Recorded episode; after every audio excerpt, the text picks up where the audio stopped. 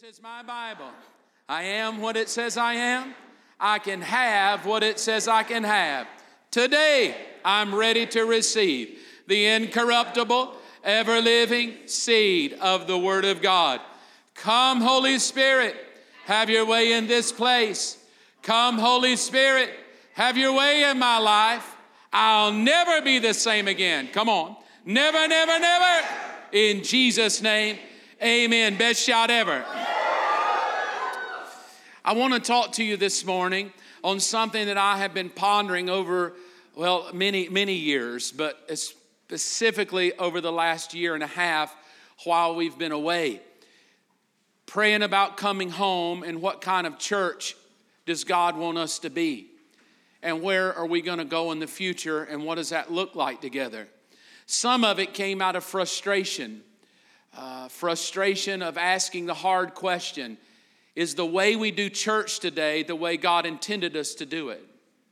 Is how we pull it off in modern day America in the South, the, the Bible Belt, is that the way God intended us to do it?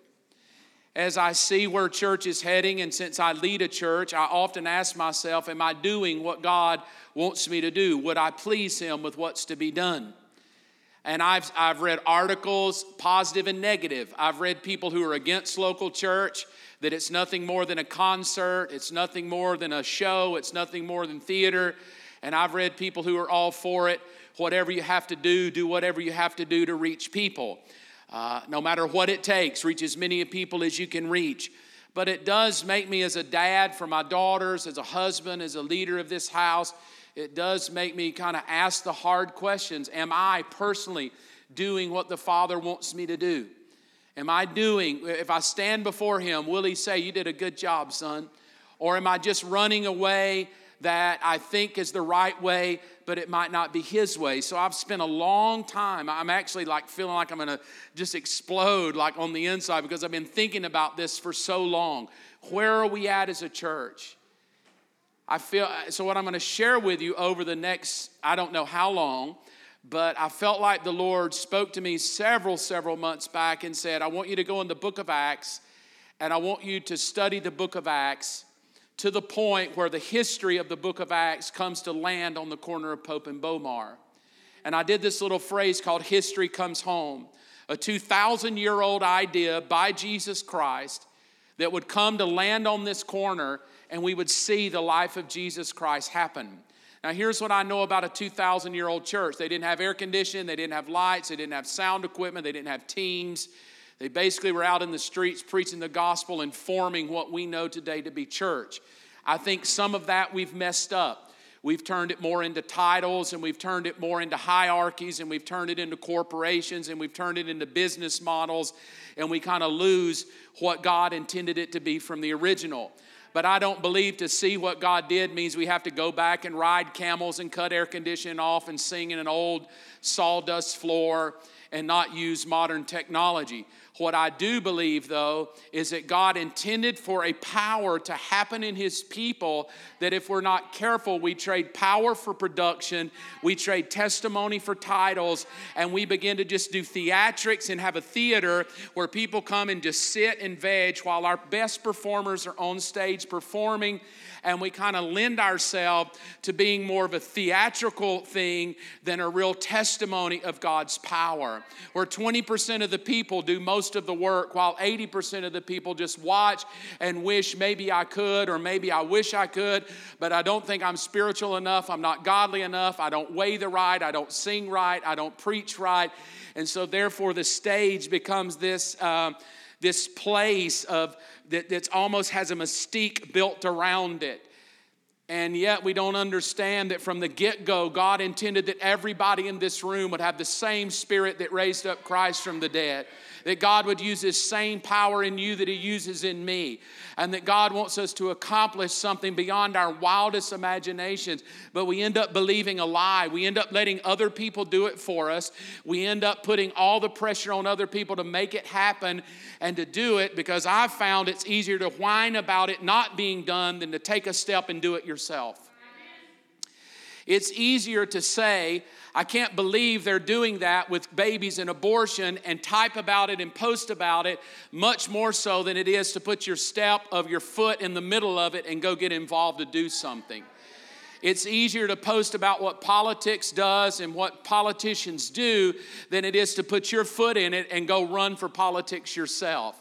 I've found as a Christian, it's just really easy today to whine and complain about the condition of the world and the condition of souls and the condition of same sex problems and issues and transgender issues and all the issues and isms that we have. It's just easier to talk about how terrible it is than for me to get up out of my bed, put my shoes on, go out in the street, and begin to talk to people about the freedom found in Jesus Christ. It's just easier, it's just easier to whine. It's easier to blame people. It's easier to put the responsibility on other people and me just to sit here and go, well, I wish we would do this, hit, send, post. But I really don't wish that because if I really wished it, I would be doing it rather than posting it. I would be out there doing. If I really cared that much about sick people, I would go out into the street and pray for sick people. If I really cared about whoever it was, I would go out and do something. So what I'm going to share with you is not to get on to anybody, it's just to look at ourselves and answer Am I doing what Jesus wants me to do? I'm not mad at anybody, but I am asking the question for myself Am I doing what Jesus wants me to do? Or, or am I just sucked into some religious thing that we call church? That's really not what He intended for us to do. I find a hard thing to believe that one hour on a Sunday morning with smoke machines, lights, some of the most incredible music ever, with some of the most incredible teaching ever, with the most incredible technology ever. We have arrived at the pinnacle of being able to mass produce the gospel in many ways through music, through video, through, through all kind of things. And you would ask yourself, if, if we can accomplish that, then why are we still as broken? Why are we still as hurt? Why are marriages still failing? Why are there still addictions? Why are there still all kind of brokenness in hearts? You heard what Justin said at communion the brokenness, the hurt, the addictions, the lust, the shame, all the stuff that's with me. But I'm going, I'm participating, I'm part of church, but my life is no different. Things aren't changing, but it sure is easy to feel religious because I checked the box off. I did what was required of me. I served in the nursery. I worked with the kids. I gave my offering check. I came and sat on the row and said, Amen, check. I dressed the part, check, but my life is hell and we're checking all the boxes. And so, my question is if I'm checking all the religious boxes, feeling good about my religious self, easing myself of the guilt, then it makes me ask the question then why isn't my life radically different? And it might be because the boxes we're checking are much more of Americanized Christianity boxes than boxes we find in the Bible of what God wants me doing. Because I find when you check the box of Jesus, man, you find freedom. Things start dropping off of your life. That's why there are church splits. That's why there's people angry today. That's why there are people quitting on church, giving up on church, giving up on Christians. Because finally you come to a place where you realize the theatrics of what we call church might not really be church, and people might be getting tired of being entertained. And then therefore we ask the bigger question is this what it's all about? So that's what I've been pondering for a year and a half. And, and I've really been trying to ponder it for me, not you, like for me. Is this what I want to spend my life doing? And the end result of digging is yes, I so believe in it. I so believe in the local church. I so believe in the plan that God instituted 2,000 years ago that I'm passionate to fight for it, passionate to believe in it, and passionate to live it. And so, in my thinking, I felt Jesus just drop in my heart. I want you to go to the book of Acts and I want you to study the book of Acts with your church. And so I said, Okay, God, how long? There's 28 chapters, so that's at least 28 weeks. And I heard the Lord say, I just want you to do it until they get it. So that could be two years for all I know. Here's what I will promise you I will promise you, try not to make it boring. I will promise every week to try to give you something to take home and be different than who you are. And I promise you, when it's over, that the power of God's Holy Spirit will be resident on the inside of you, and you will see miracles, signs, and wonders. And God will be using you in a very unique and different way. And it won't just be wishing you could get in a pulpit or wishing you will be literally not wishing, you will be walking in the very power of God. That's what I believe for all of us. So, the book of Acts starts with the birth of the local church. Jesus just got resurrected. But here's what's interesting the guy that wrote the book of Acts did not even know Jesus. He bumped into Jesus via people who knew Jesus. The person that wrote the book of Acts was Luke. Luke has a gospel Matthew, Mark, Luke, John. Luke wrote the gospel of Luke, and Luke wrote the book of Acts. The beauty of the book of Acts and the Gospel of Luke is Luke never met Jesus. But he wrote one of the most powerful gospels about Jesus because he bumped into people who knew Jesus and they knew him so well and they were so in tune with him that Luke, who was said to be a doctor, became so intrigued with this Jesus who was resurrected that he began to do this huge, in depth study uh, uh, of, of trying to determine is it really true? Did this dude named Jesus really live? Everybody that's talking about him. And so the Gospel of Luke is Luke's summation that it is true. I talked to eyewitnesses. I talked to people who saw him, who knew him, who walked with him. I talked with people who knew him intimately, and the end result is I wrote a book called The Gospel of Luke because I wanted to convince people that the historical Jesus is real. So turn to Luke chapter 1 and just listen to the first few verses. It's pretty brilliant. Luke chapter 1. Many people, verse 1, have set out to write accounts about the events that have been fulfilled among us. They used eyewitness reports circulating among us from the early disciples. Having carefully investigated everything from the beginning, I also have decided to write an account, an accurate account for you, most honorable Theophilus, so you can be certain of the truth of everything we were taught. Leave that verse 4 up there. The reason he wrote the book of Luke was so you could be certain that this Jesus person is not fake. He said, I bumped into people who were eyewitnesses, I interviewed them, I interrogated them. The end result is it is real. And I wrote this book, and he wrote it to a guy named Theophilus. I wrote it for you so you could be absolutely certain that everything we're teaching you is not fake. So, one thing we can deduce from the Gospel of Luke, not the others per se, but at least Luke today, if you start reading the book of Luke, everything you read is an absolute certainty of truth.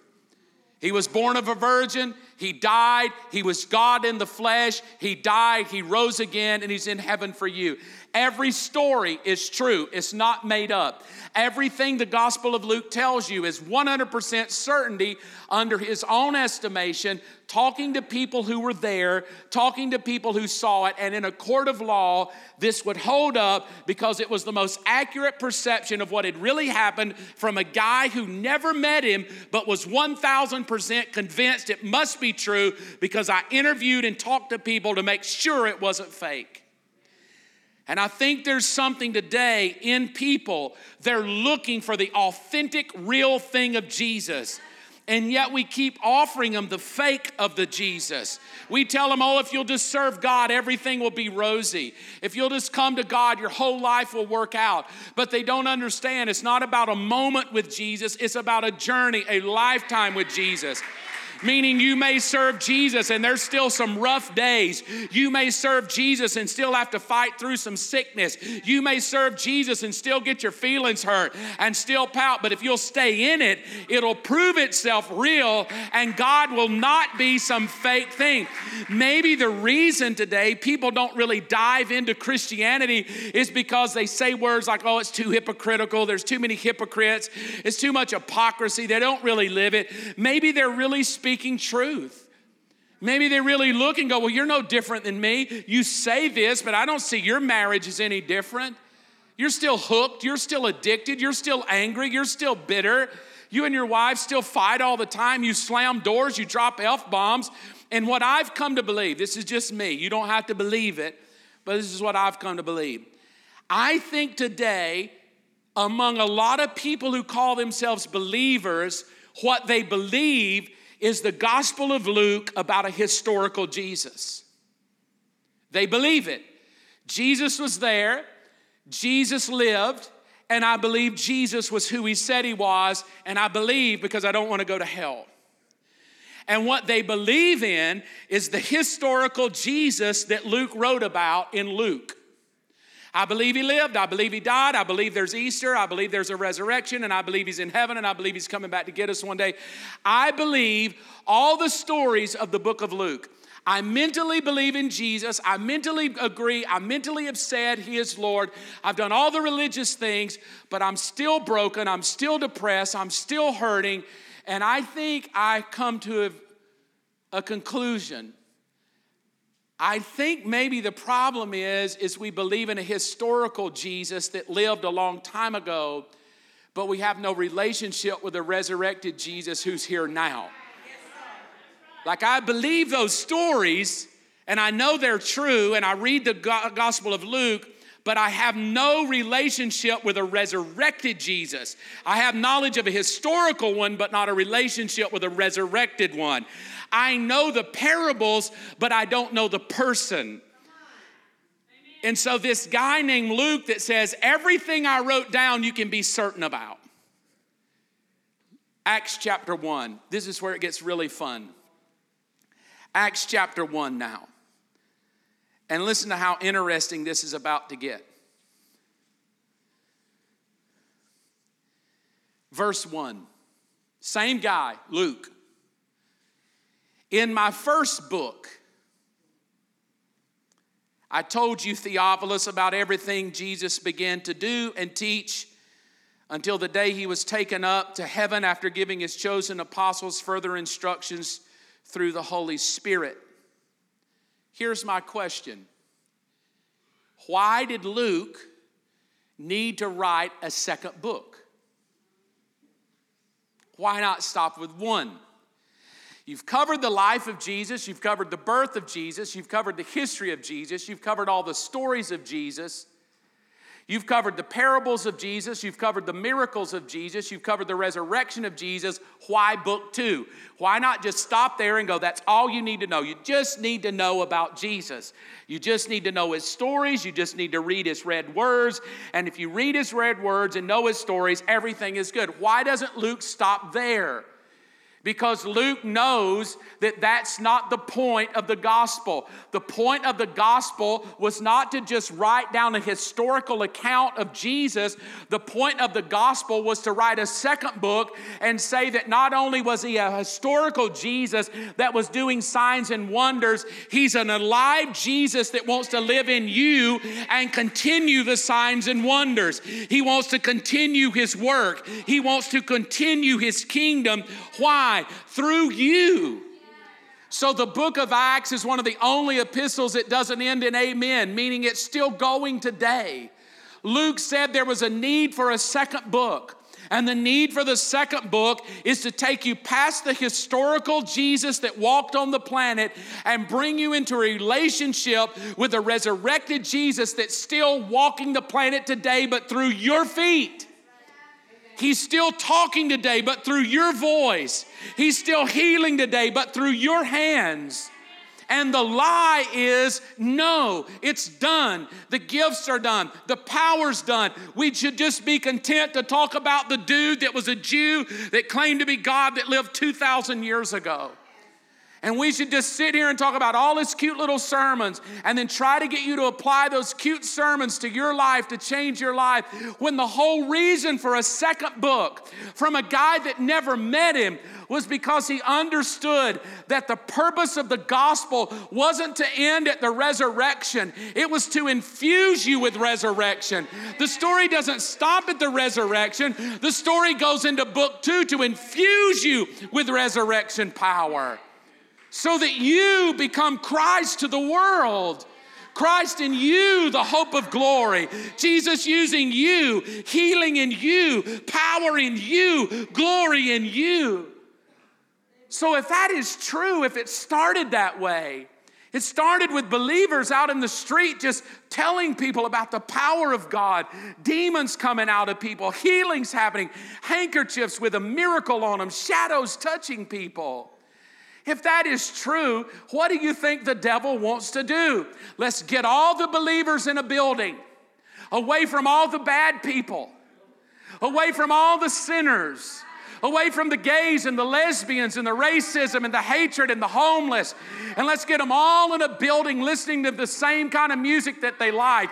And let's get different colors of people to make them feel better about themselves that they're really doing something and let's get them to sing some songs for 45 minutes on a Sunday and then listen to about a 30 minute message and then go back out into the hell of the world and they're dysfunctional and falling apart and they don't get along and they're divorcing and they're angry and there's hatred and there's racism and there's bitterness. And ho, let's all come back to church the next week and get charged up again because that's what religious people do.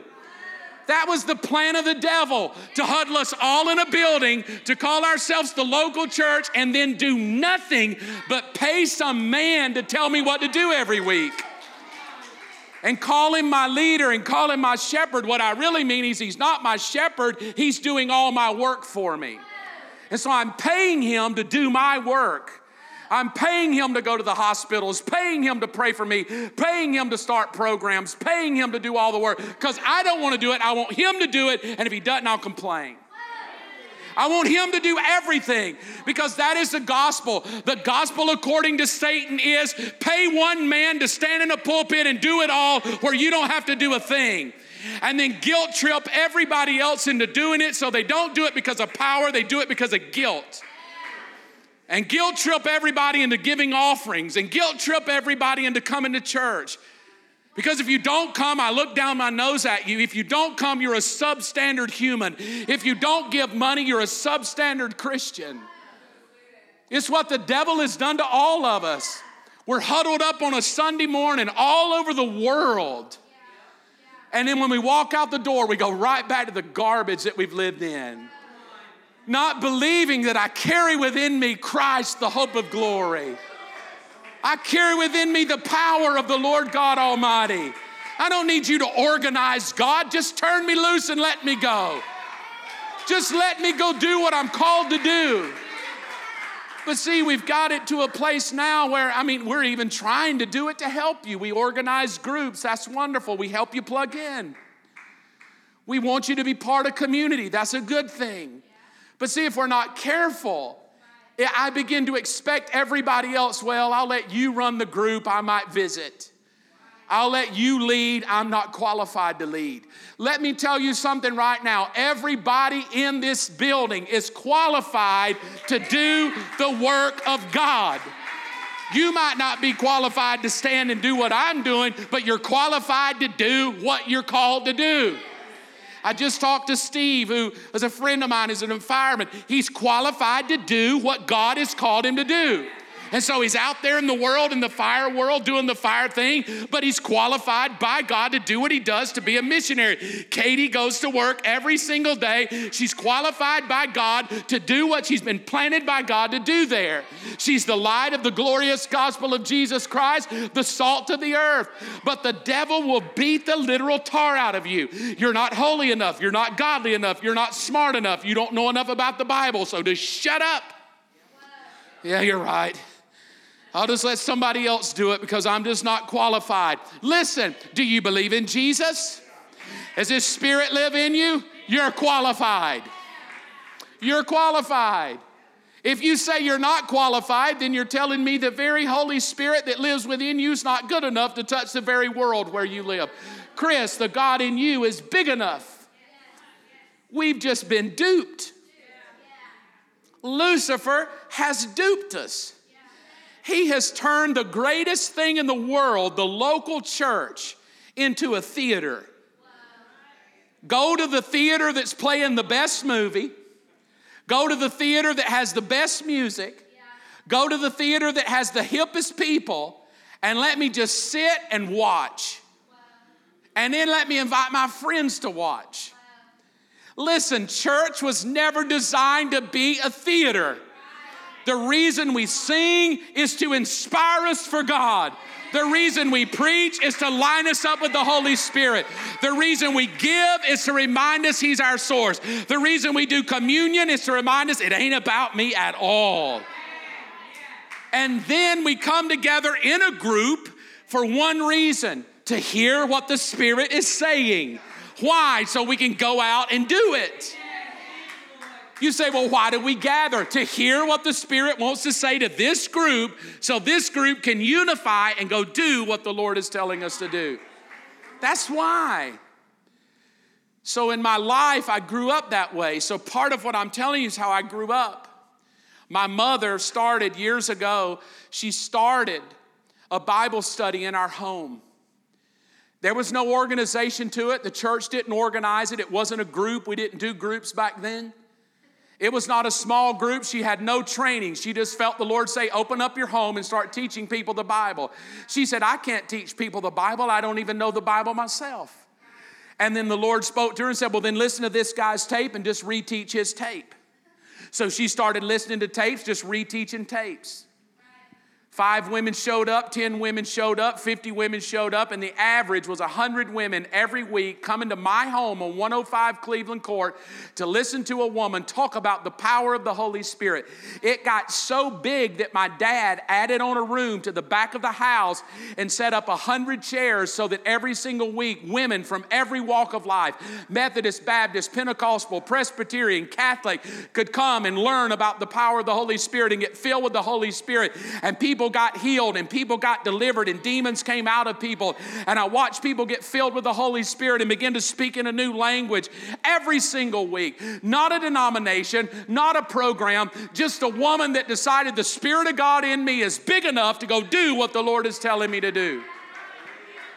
So I'll ask you something today. Are you waiting on somebody to organize your Christianity? Are you waiting on somebody to organize an outreach before you reach out? Are you waiting on somebody to organize a prayer group before you just start praying? Are you waiting on somebody to go reach the homeless before you just go out and reach one? Are you waiting on somebody to do it so you can just sit back and go, Well, I'm just gonna wait until somebody does it and then I guess I might help? If it's so important to you, why don't you go do it? Why are you waiting on the local church to organize it? Maybe we will. Maybe we'll do it. But that's not my point today. My point today is what if we've been waiting on people to organize it and the whole time God's just waiting on you to do it? He's waiting on you to open your home, Katie. And on her own, Katie just decided, I'm just gonna open my house and just start inviting friends over to come hear about Jesus. She now opens her home and her friends come to hear about Jesus. No church organized that. Nobody called her and said, Would you please open it? She just suddenly felt, I think I need to start telling my friends about Jesus. And now, every single week, tears in her eyes right now, girls come over to her house to hear about God. Oh, not so they can come to believers, not so we can go, we've got a group that's really successful, just because a young girl realized I got something in me that other people need, so I'm just gonna open my home. I want you to know this. I'm not against religion. I'm not against this thing called church. I'm just today trying to inspire you. What are you waiting on? The perfect church? The perfect group to belong to? A group that'll go eat Mexican food every week? Is that the group you need? Just go do what you're passionate about. I'm passionate about discipleship. Good. Who are you discipling? Well, nobody. I'm waiting on you to do a group. I'm passionate about prayer. When was the last time you prayed? Well, at my last church, I got mad because they didn't pray on the day I wanted to. So you're not praying? I'm passionate about winning lost people. So, how many of you won this week? I'm passionate about going in the hospitals and praying for sick people. So, when was the last time you went to Tanner and prayed for people? You see, it's easy to sit in a church and look through all the things. Well, they don't have homeless, they don't go to the hospitals, they don't do. Maybe the reason we're not is you're supposed to go. And maybe we're not even supposed to organize it, you're just supposed to go do it. How novel is that? You don't even have to have my approval. I don't even have to go, I ordain you to go. You just go because greater is He that's in you than He that's in the world. That's what this thing is about. I eat Mexican food not because people make me, I just like it. And people say, That's all you ever eat. And I go, Because I like it. You want me to go eat tuna fish? I hate tuna fish. Nobody's begging me to eat Mexican, I just eat Mexican. Nobody's making me give, I just give. Because I've learned that this book of Acts was a second book that motivates me to, bid, to get in a relationship with Jesus and say to Jesus, What do you want me to do? Right now, not corporately, what do you want me to do individually? Because if individually we're sick, then corporately we'll never do anything. What are you waiting on? Who are you blaming? Oh, Theophilus, I had to write a second book because the Spirit of God still works today. Girls, because He wants to use you in your high school and your middle schools. He wants to use you. He's begging to use you. He says, if you'll just yield yourself to me. Oh, but it's risky. And I, am not, I mean, I know all the questions that are coming. Well, what do we do? I thought we needed. I thought you got to have an authority. I'm not even talking about any of that today. We'll get to all of that. I'm just talking about the inspiration of the Holy Spirit on the inside of you to do what God has called you to do. Well, I feel like the Lord wants me to go do music, but my church doesn't support me. Get over it. Go do music. Quit waiting on somebody to grab hold of your horse. Get on your own horse, saddle up, whip that thing, and get busy about it. And if you get rejected, get up and keep going again. Somebody else rejects you, get up and keep going again. There's no perfect church, there's no perfect pastor, there's no perfect group of people, but I'll tell you what will change the world a group of people who say, Lord, use me. If you can use anything, use me. Use me in my brokenness, use me in my insecurities, use me in my failure. Just use me, God. And He will. He will blow your mind. He wants to use you. It's religion that says you're not qualified, you're not ready, you're not smart enough, you don't know the Romans road to salvation, you're not godly enough, you're not this enough. But if you'll jump through all of these hoops for the next nine years and prove yourself faithful and become a tither, I might let you go do something. What? Get off your rocking horse and do something for the Lord God Almighty. We'll work out all the details later.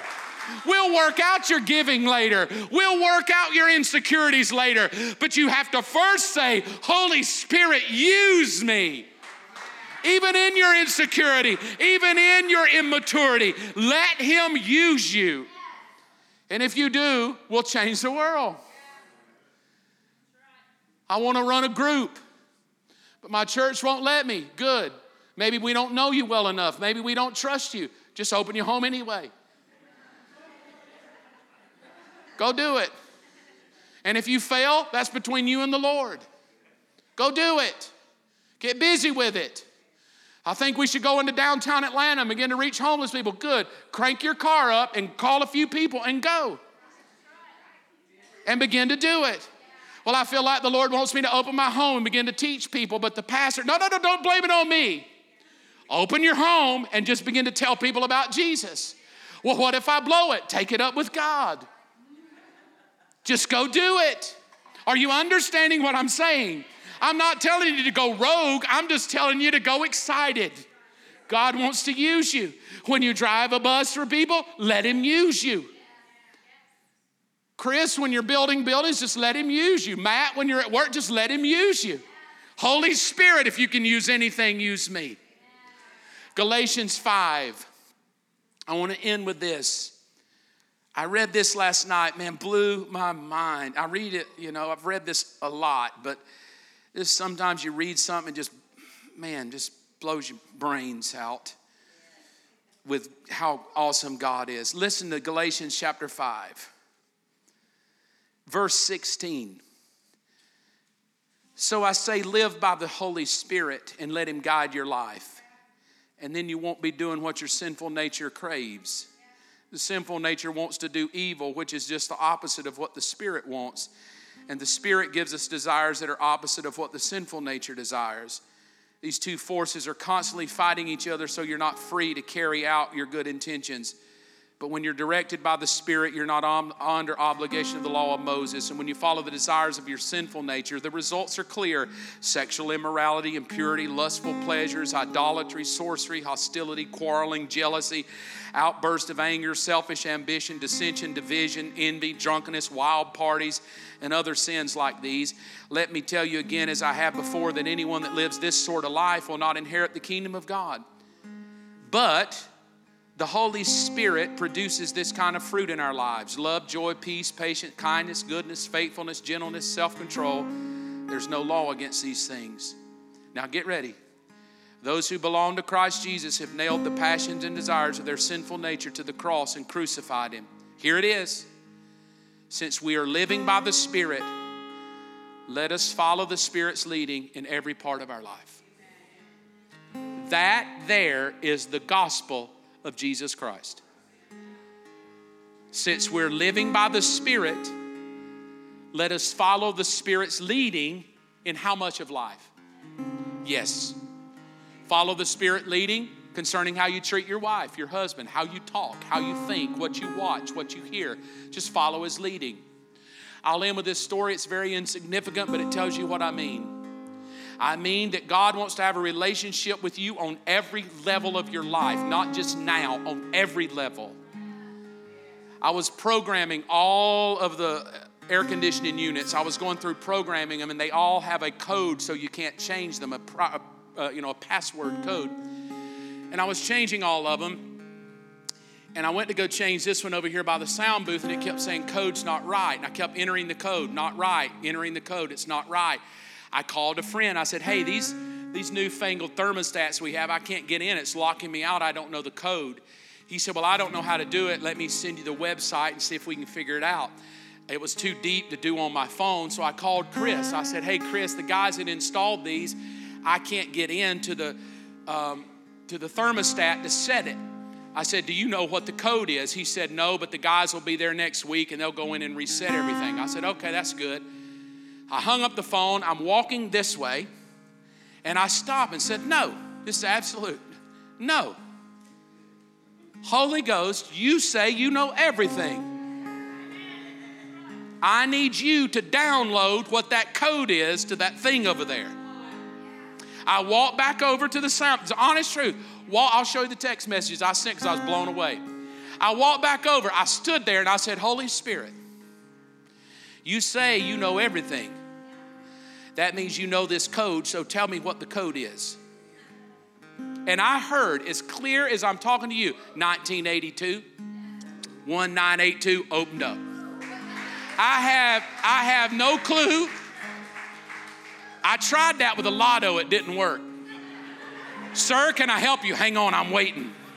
Sir, can I help you? Hang on, I'm God, I need these seven numbers now especially that quick pick mega million number. so I don't know if it works with everything, right? But I do know this. I walked away thinking, man, the Holy Spirit wants to be part of all of my life, not just my religious life. He wants to be involved in my frustrations. He wants to be involved in my imagination. He wants to be involved in my work, in my marriage, in my children. He wants to be involved all the time. That is the gospel of Jesus Christ. He wants to use you. Stand up with me. Close your eyes. Look inward. What excuse are you making? Are you waiting on someone else to catch it? Are you waiting on someone else to organize your faith? Are you waiting on somebody else to start the ministry? Are you waiting on somebody else to affirm you? Are you waiting on the church to put you on the website so you become official? What are you waiting on? If you're passionate about evangelism, then what are you waiting on? If you're passionate about healing sick people, what are you waiting on? If you're passionate about homeless people, what are you waiting on? I, I will tell you one thing I will do as a shepherd I will get behind you, I will support you, I will bless you, and I will help you run as fast as you can run toward the Lord Jesus and Him using you because I know we're all human and nobody's perfect, honey. And I'm, I'm here to help you find the purposes of God in your life. So this morning, it's about organically being used by God apart from organized religion. Will you be organically used by God apart from having it to be organized? Now, I can almost promise you in this room, everybody here has felt a stirring towards something feeding people, helping people, reaching out to people, starting a home Bible study, something. You have felt stirred for something. Taking your neighbor some food, something. Maybe you've been waiting. Maybe, like Justin said, you just insecurities and fears that try to hold you back, but not anymore. So, Father, today, in this house, if you can use anything, use me. If you can use anything, use me. No more excuses. No more wish woulda, shoulda, coulda, somebody else's fault. Nobody esteems me. Nobody supports me. Nobody cares about my vision. No more. We lay that down and just say, Holy Spirit, use us right where we are. Listen to me very carefully. You're already called and appointed and anointed for your 50 feet. Go and rule your 50 feet for the kingdom of God and be bold with it and expect the Lord Jesus to come. Place your hand over your heart. I want to bless you this morning. Father, I ask you to just let this word sink deep down in our heart. I ask you to give us great favor this morning. And I ask you to let us hold on and ask this question why the need for a second book if the historical Jesus was enough? Lord Jesus, let us be the continuation of that second book of the healing, the miracles, and the resurrected Jesus. And I thank you for it. In Jesus' name. Thank you so much for joining us on the Believers Church podcast. If you would like more information about Believers Church, you can visit mybelieverschurch.com. If there's anything that you need prayer for, please email us at amen at mybelieverschurch.com. Thanks again for listening, and we will see you next week for a brand new message.